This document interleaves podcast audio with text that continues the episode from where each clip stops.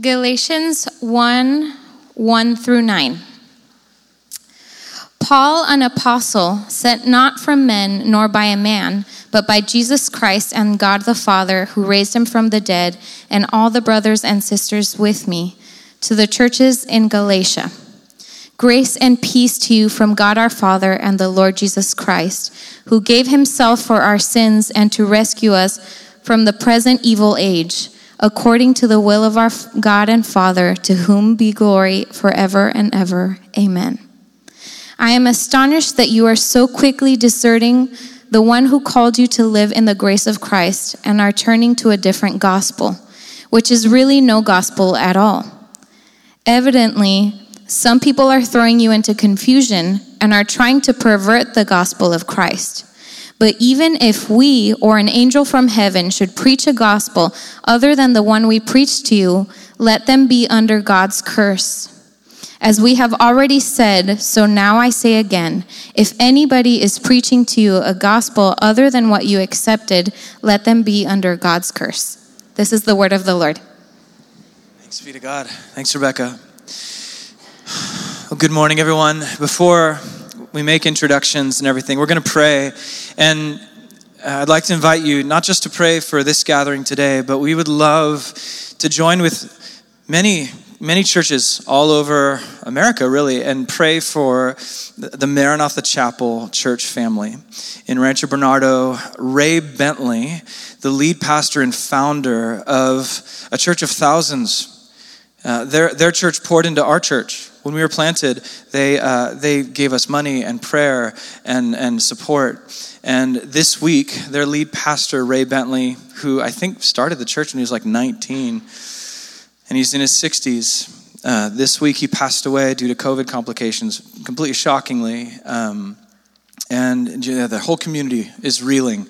And we believe God's going to do something beautiful out of the ashes, just like we sang, Raise a Hallelujah. Um, uh, up from the ashes because resurrection is true, God actually repurposes evil for good all over the place. However, that does not change the grief and, and but we don't mourn as those who are hopeless and so let's pray that reality uh, for our family if you you know if you've been in san diego for long you've been a christian for long you know about maranatha chapel you may even have come from there or had history there um, let's just lift up that community right now grieving the loss of their of their leader heavenly father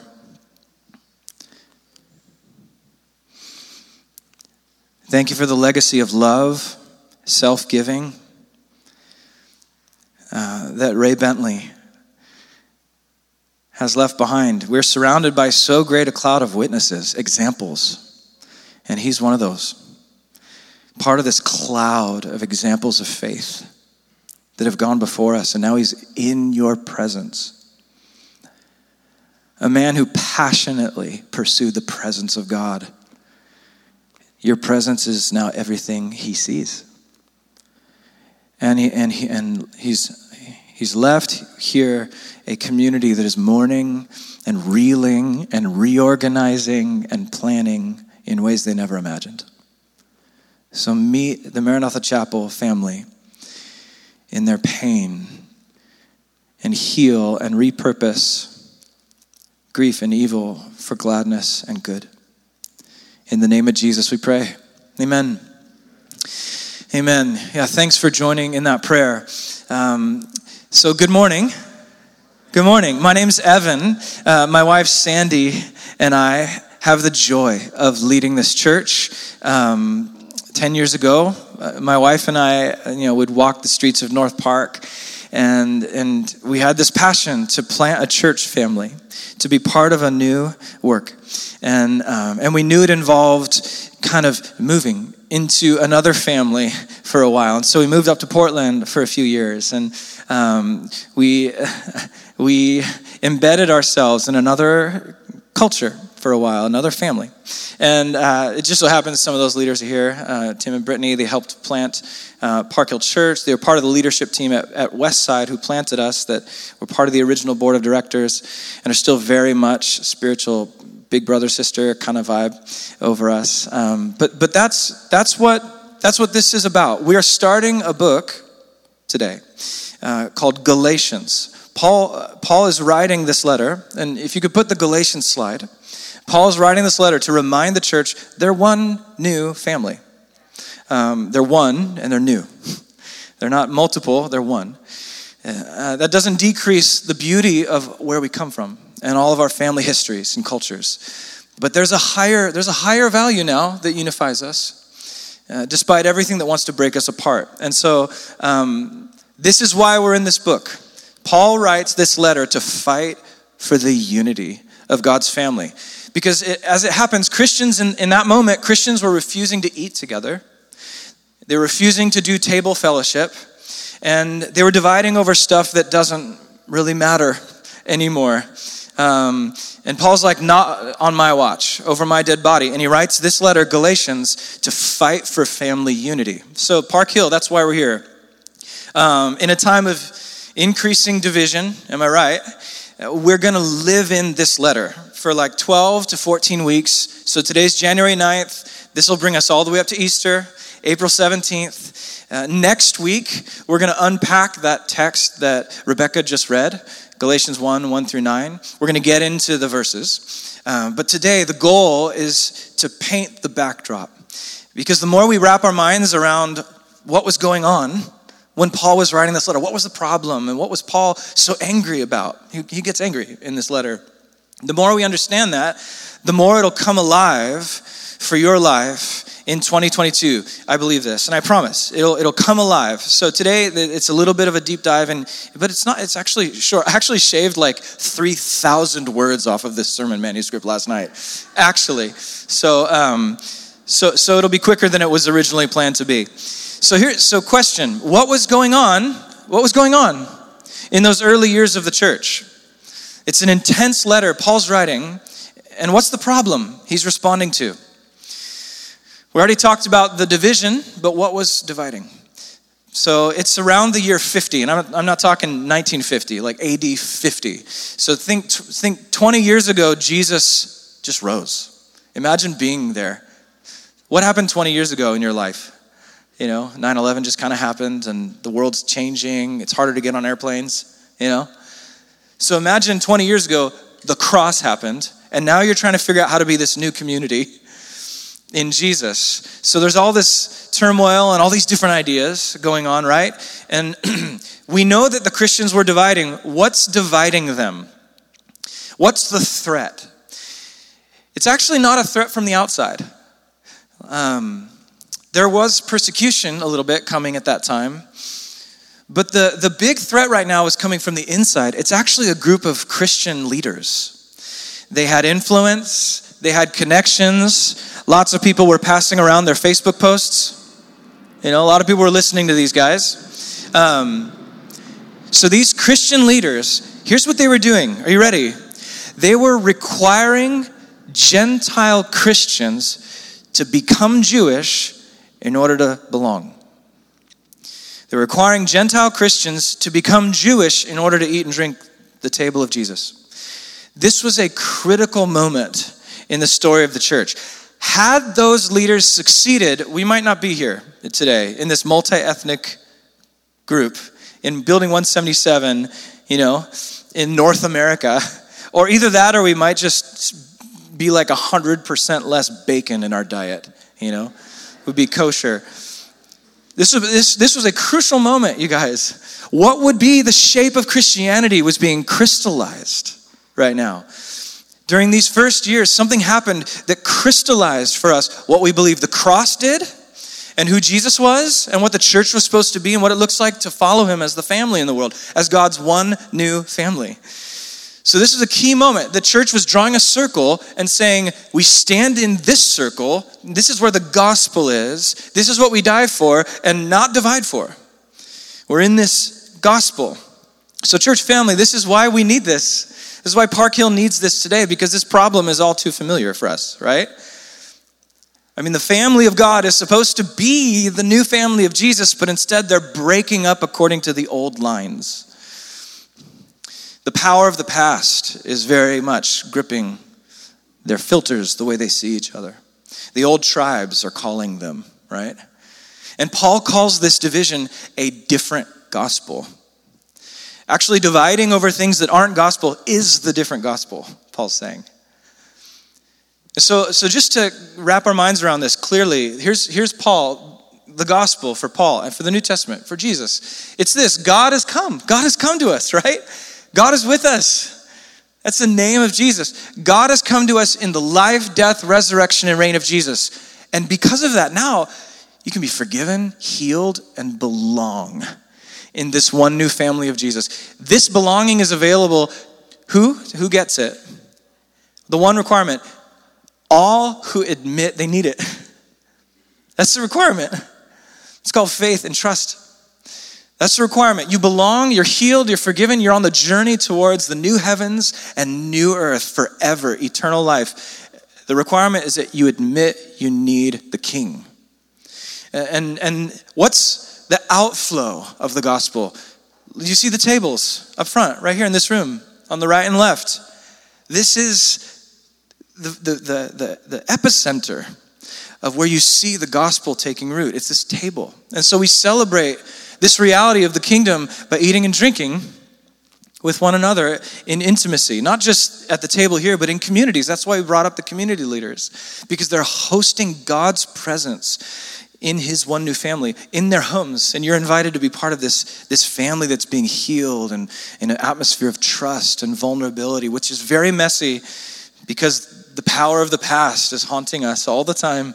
You know, like Pete Scazzero says, Jesus is in your heart, but grandpa's in your bones, you know? That's true. And Jesus is all in Jesus, the power of the Spirit is always working us together towards his image and away from the dysfunction that we all inherited. And, and, and that's how we celebrate table fellowship. That's where we're healed. But here's the problem the different gospel came in and said, yes to all of that, but also become Jewish. They didn't say no to any of that, they just added a requirement. You got to change, you got to trade in your culture. That's a different gospel.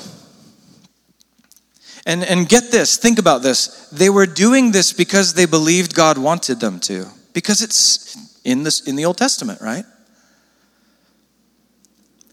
So, in reality, listen, the people who thought, the people who thought they were preserving the purity of the family, Paul says they were actually destroying the unity of the family. I'll say that again because that's, that's heavy. Think on how that comes into our world. The people who thought they were preserving family purity, Paul says they're actually destroying family unity. But we have to give these guys grace, right? We have to give this first church grace. Those first 20 years were wild. They were very different from church today where you, you know, you get to Google, you get to Yelp a church in your city when you move into town or whatever, and there's a million options. So, so the, the first churches were very different. One of the biggest differences, almost basically everyone was a Jew right? The church was Jewish predominantly. Jesus, and that makes sense because Jesus was a Jew who taught in Israel to God's covenant people, the Jews. And so some of you right now might be like, wait, wait, wait a minute. Isn't Judaism a different religion from Christianity? Like if you start being a Christian, doesn't that mean you stop being Jewish? Is that, isn't that right? It's actually a really good question with no simple answer, actually. So today, in the, in the 21st century, what does it mean to, what's a Jew? Jewishness, it's actually notoriously squishy, hard to define, right? Some people think of it as a religion. Some people say it's, a, it's an ethnicity.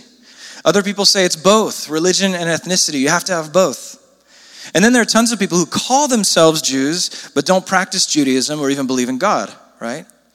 So, right now in the 21st century, Jewishness is complicated. But back in the first century, not so complicated, cut and dry. When Galatians was written, being a Jew meant being a part of an ethnic group whose religion you could not separate from your culture. For first century Jews, there was no pie chart where God has a piece and country has a piece and then ethnicity it was all interwoven God, country, culture, race. There was no category for separating those things. So, what did that mean? What, what does it mean to be ethnically Jewish? This is important. This is the background. It'll really color how we bring Galatians into San Diego. So, what does this mean? Uh, ethnic Jewishness, back then, first century, first of all, you're a genetic descendant of Abraham, like biologically. And there were people that could come in, convert from other ethnicities, but they had to do the whole list, right? Pr- primarily, you're a descendant of Abraham. And then, secondly, to be ethnically Jewish meant this land, Canaan, Palestine, that was home. Wherever you are, scattered around the world, your center of, of the universe was the Temple Mount, Mount Zion, which is in Judea, which is in Israel. That is home. There's no other place to belong for God's people. That's what it meant in the mind uh, of, of a Jew. And then, number three, to be ethnically Jewish, it meant you did these Torah things. You did Torah, circumcision, kosher, Sabbath, all those things. It also meant you expected that the Messiah would bring a political order to end all the others. You expected that. No wonder they expected that of Jesus. And, and finally, to be a Jew, ethnically, it meant you believe you're uniquely chosen by God over other ethnicities for a purpose, a special purpose. And listen, I want to say this very clearly. All of those things are true in the old covenant. They weren't just making this stuff up, God revealed this. God revealed this through Moses and through Torah. So, so in, in a way, you can't fault them entirely because God gave them text that affirms this. And, and by the way, Jesus was one of those Jews. Did Jesus see himself this way? And the answer is a big yes.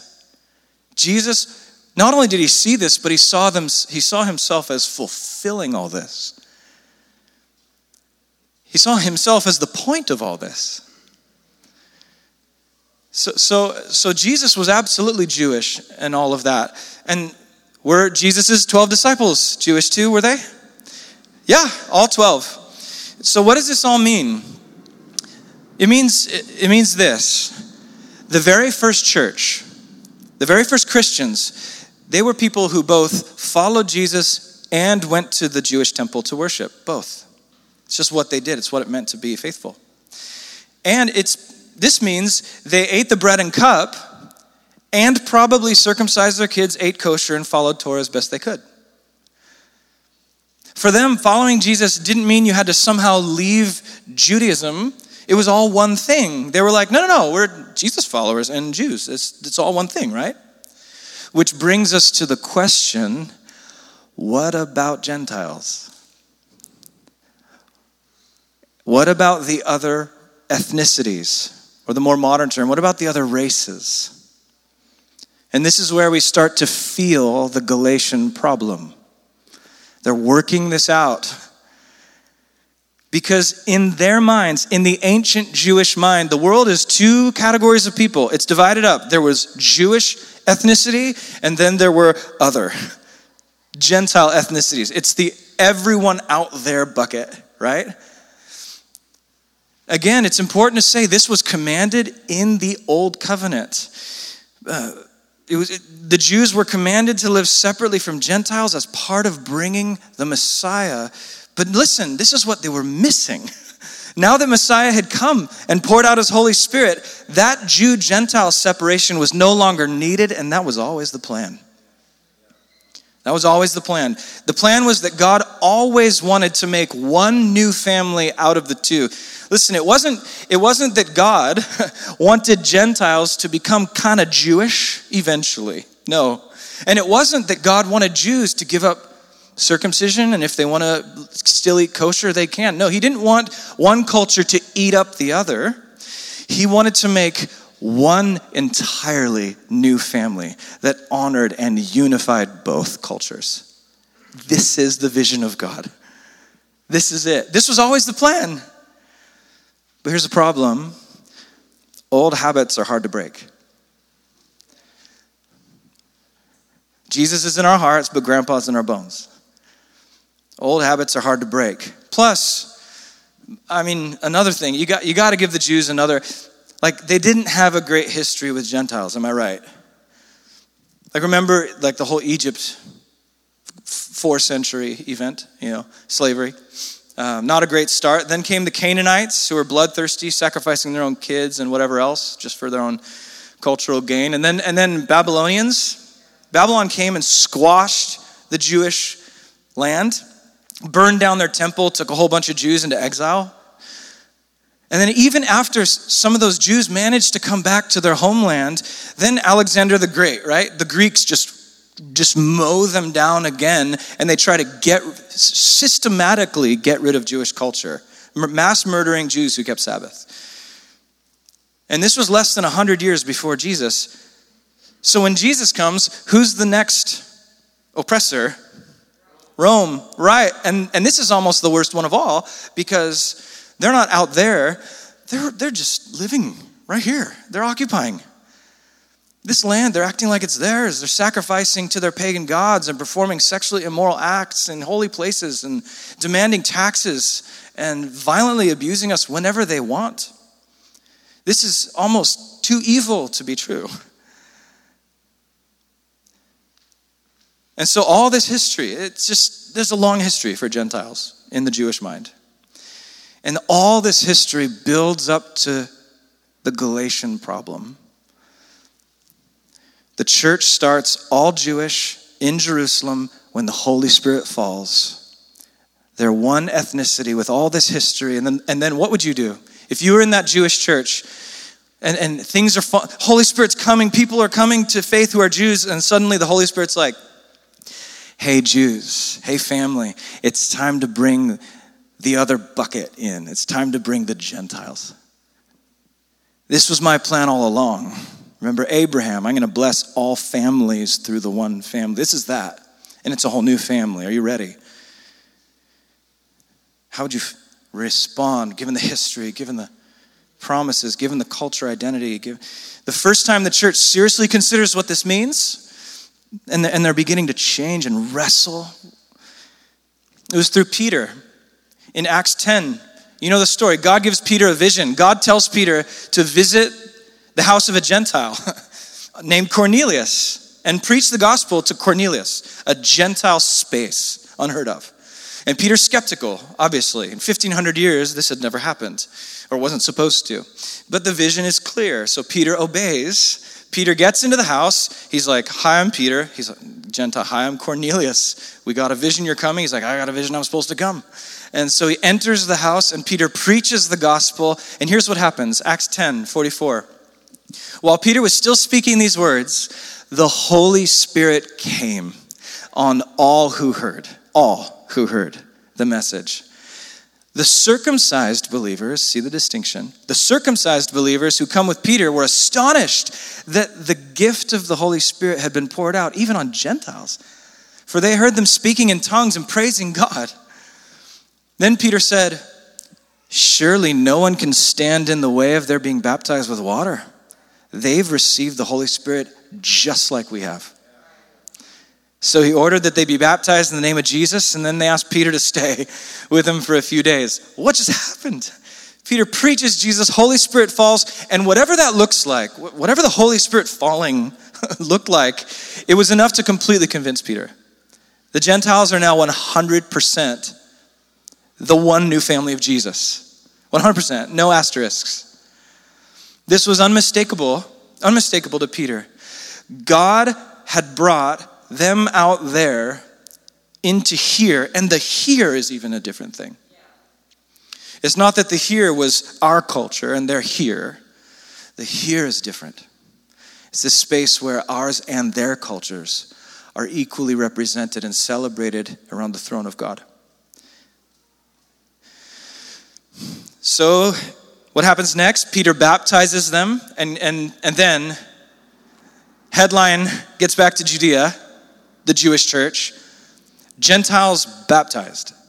Right? That's in the church bulletin or whatever, in the email thread. That's in the email thread.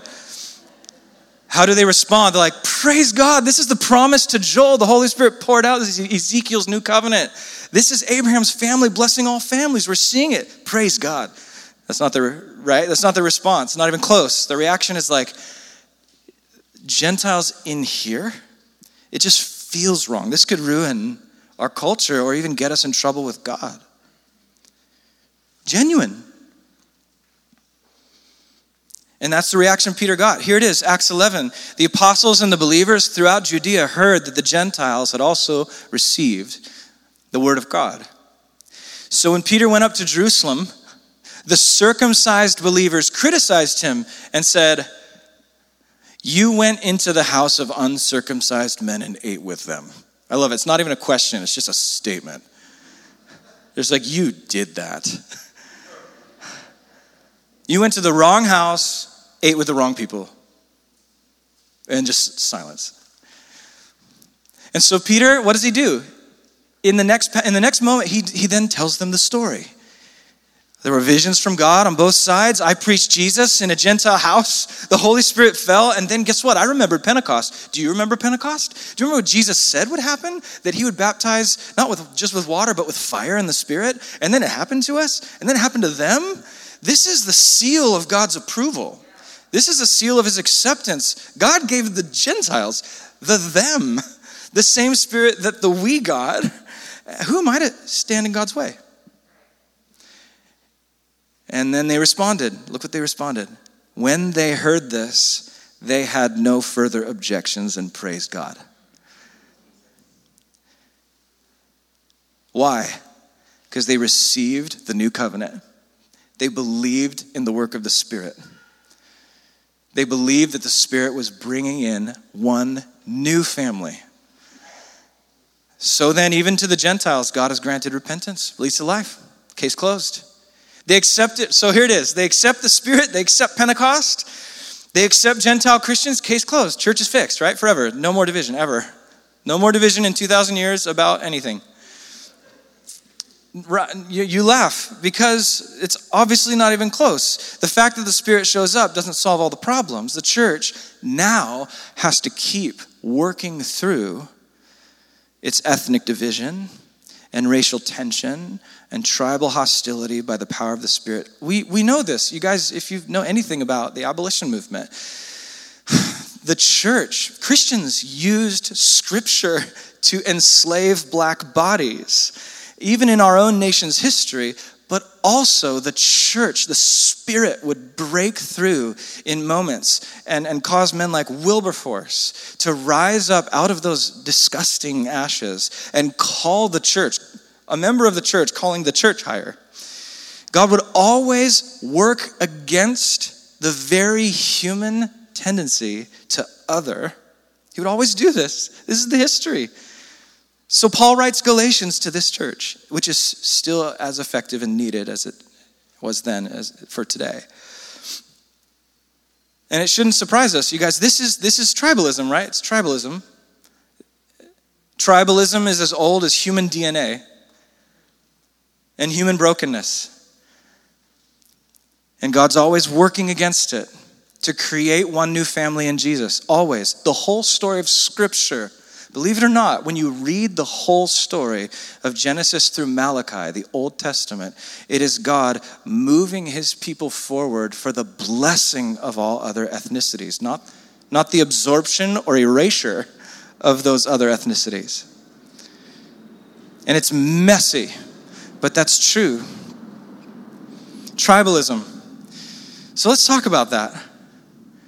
If this is the essence of the problem, behind it all, what's the first rule of tribalism? What, what grounds this human impulse? Well, it's our tribe is exceptional and we diminish other tribes.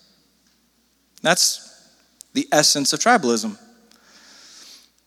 Our family is exceptional and we demean, or often in this day and age, we hate on other families.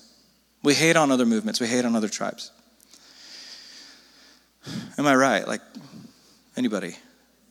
This shows up in complex battles, political battles, like the Russian Ukraine thing that's been going on not just for eight years, for centuries of warring over ideas about blood and soil and owning land and being home. Russian Ukrainian conflict. This, this, this tribalism shows up, you know, big complex examples like Brexit or here at home, Republicans versus Democrats, right?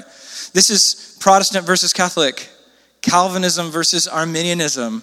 Or if you start thinking about high school, it's nerds versus jocks, you know, or drama versus band. It's very important.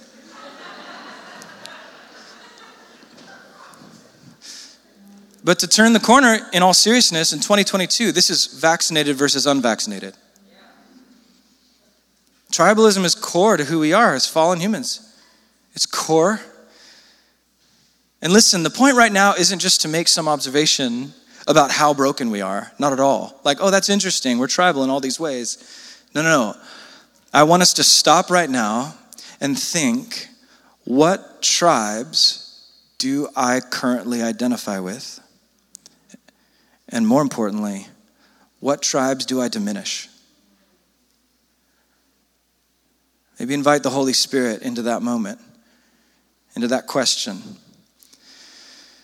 The breath of God is here and He's for you, and He wants to bring us all forward into His future vision in the present, His one new family. We're invited into this one new family project. But we have to ask and answer honestly So, in your head, go ahead and bring to mind the tribe you diminish. Name them. I could never with them, or I could never with that. You do this, I do this. It's the first rule of tribalism. Here's why this is a big deal. If God is on a mission to redeem humanity, then he has to dismantle this most broken human trait. He has to take on tribalism. So it shouldn't surprise us that racism, racial hostility, is the first major challenge to the one new family God was making in the world in Galatia. This should not surprise us.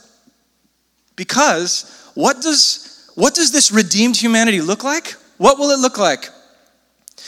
Far from erasing diverse ethnicities, God's not into a colorblind heaven. Far from erasing them and erasing tribes and cultures, no, God's end goal is to sanctify and celebrate all tribes and tongues as unique, equally glorious expressions of His own personality and creativity in the new heavens and new earth. This is what God desires. How do we know this? How, do, how can we be 100% sure that this is his end goal? Because the scriptures end with that vision. Revelation 7, it says this After this I looked, and there before me was a great multitude that no one could count from every nation, tribe, people, and language. Listen, does that look like those tribes are all absorbed into one heavenly homogeny? No, they're all s- cleansed and celebrated and presented to the Lamb in their most perfect form. Standing before the throne and before the Lamb, they were wearing white robes and were holding palm branches in their hands. They cried out in a loud voice. They cried out in a loud voice. What language was it? All of them in perfect unity. How did that work? Just a big yes is how it works. And, and, and we're going to see how it works. And they sang this Salvation belongs to our God who sits on the throne and to the Lamb. So, do you realize what this means? This means our future is Gentile cultures worshiping the Lamb as Gentile cultures in the family forever. This means Jewish culture worshiping the Lamb as Jewish culture in the new family of Jesus. And we can expand that out. Look at how expansive the vision is. We can expand it out. Black cultures, Hispanic, Asian, Native American, and European cultures, all beautifully represented in the throne room of King Jesus, where, by the way, marriage and singleness as we know it will cease and loneliness will give way to perfect intimacy for everyone in this new family. All of this is the end goal of God. All of this. And get this being part of the church now means you get to live into all of those future realities right here, right around this table. That is what, that is the mission we're on. So, Park Hill Church, we're called to live in San Diego as a preview of that future multicultural vision right now by the power of the Spirit.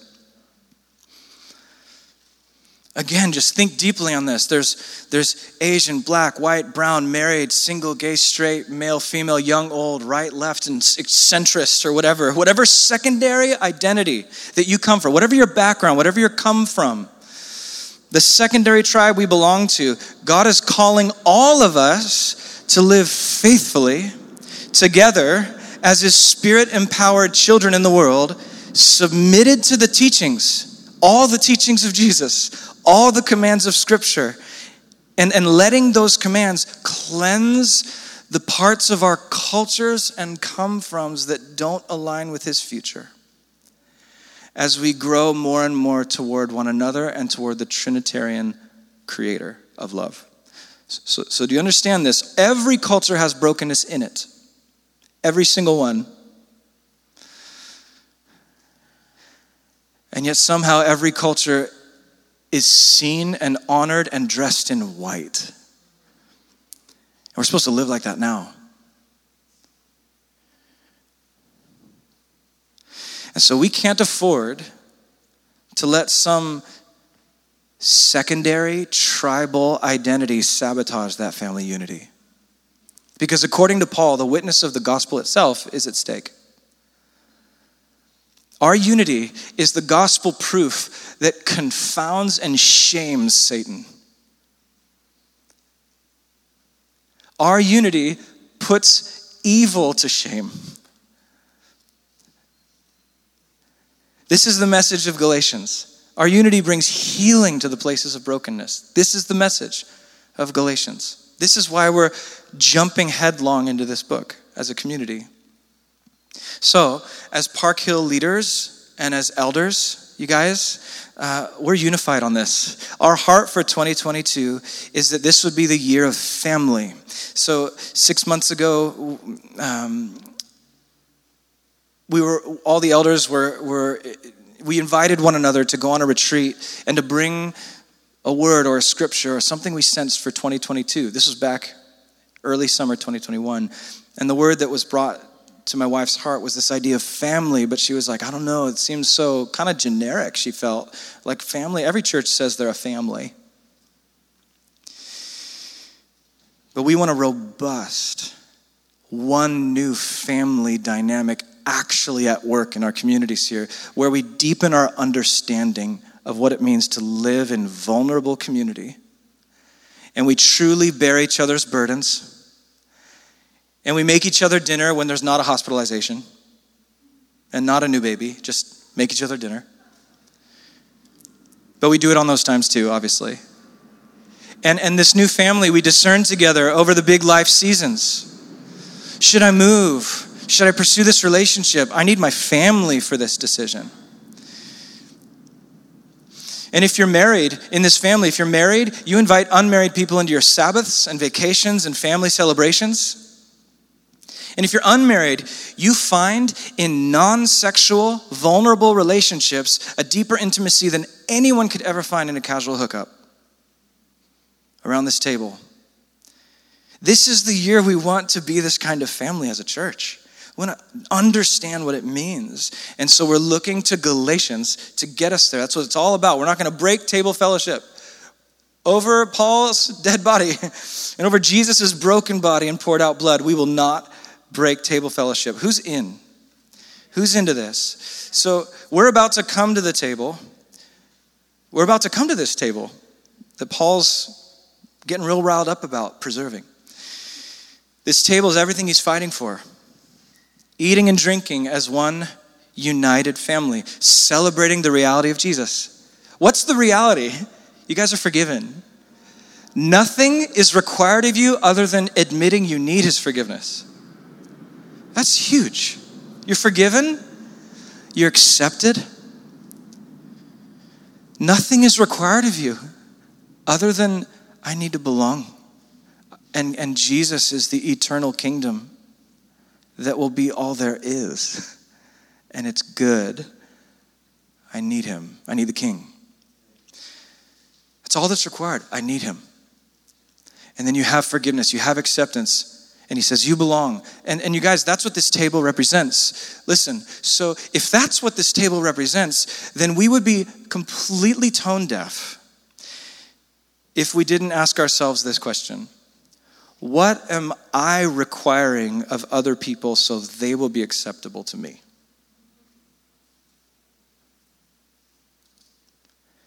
As you come to the table of relentless, loving acceptance, we have to deal with that question.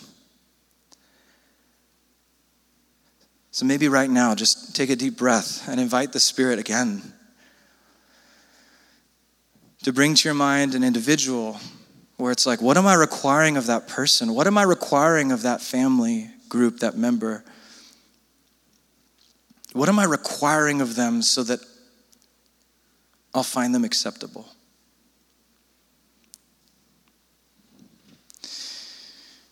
Yeah. We're going to bring that question all the way to the table. Obviously, you guys, we're not struggling against, you know, with circumcision laws, you know. That was their struggle. Yeah, the team, the, the, the band can come up. That's fine. That's great. So we're not struggling, you know, against Jewish culture. That's not what we're requiring. You know, I, I, don't think any of our communities. I could have asked the leaders. I don't think any of those leaders. I don't know why it's are you, you know, wrestling with circumcision requirements. Maybe for, no, just kidding. Jokes. So, so the, and there's no food requirements. You know, unless you're a judgy vegan, and then you need to repent. And while we recommend, we recommend Sabbath. That was a Jewish requirement, 100%. We recommend it. We think it's optional, though, even though it's healthy and you ignore it at your own mental peril, spiritual peril. But we don't require it because we're not Jewish. We're not tempted to require our Jewish laws, but listen, we are tempted to require other things. Um, and you see versions of this. It's easy, social media, low hanging fruit, right? You see versions on social media. I can't imagine a Christian would ever blank.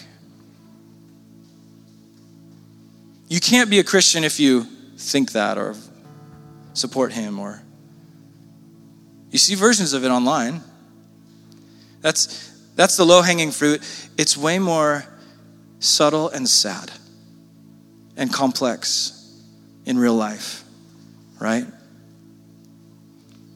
You know, it's that, you know, if they it's Oh, if they say that, they're such a conspiracy theorist. Written off, diminished, humanity diminished. Or if they send me one more, if she sends me one more article, uh, such a socialist, one more socialist article, I can't even t- take it. And what we're doing is we're requiring them to see reality clearly, like I do, for them to be acceptable to me, instead of opening up in vulnerable curiosity, genuine relationship with loving attention.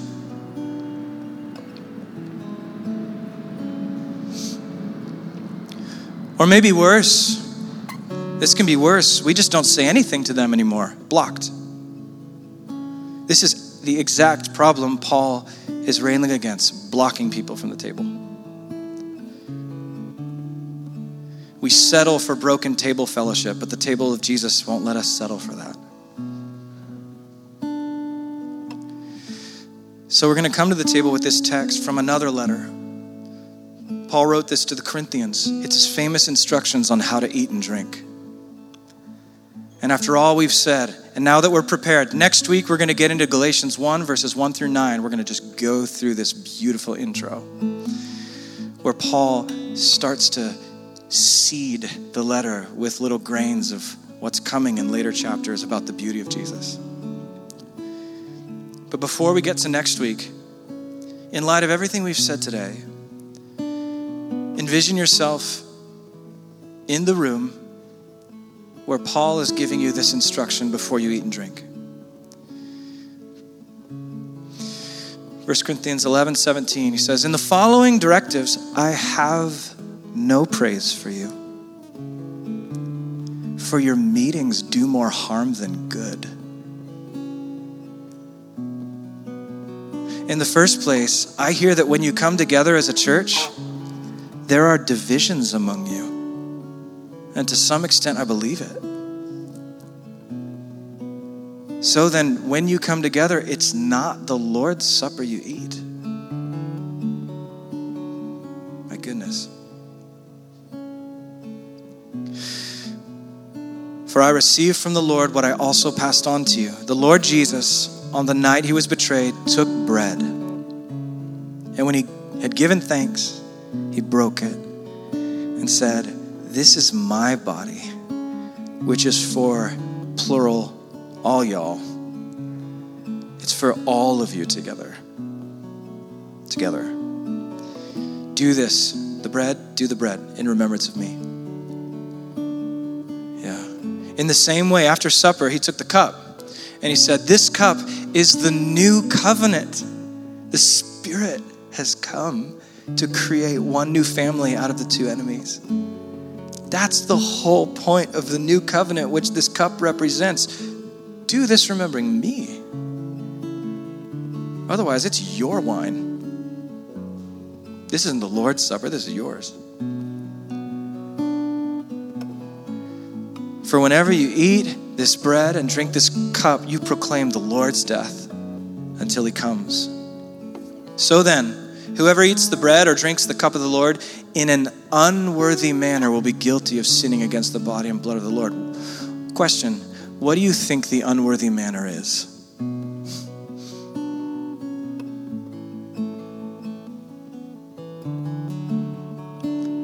Answer, verse 33. So then, my brothers and sisters, Here's the worthy manner. When you gather, you should all eat together. Guys, this is Jesus in his famous Sermon on the Mount saying, If you come to worship me, you bring your gift for God and realize you have an issue with your sibling, you leave that gift behind. Go make it right before you think about offering that gift.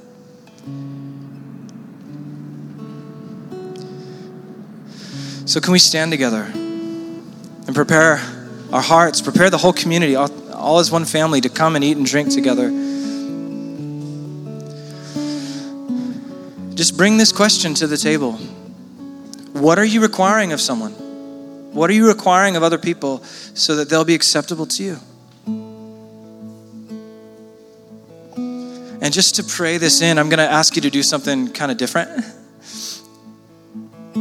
as you come to the table, prayerfully imagine bringing that person with you, holding their hand or your arm around them.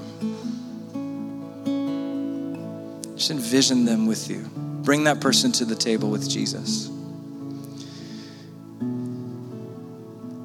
Holy Spirit, would you come? Breathe on our unity, breathe on our love. May it be true, may it bear the fruit of obedience.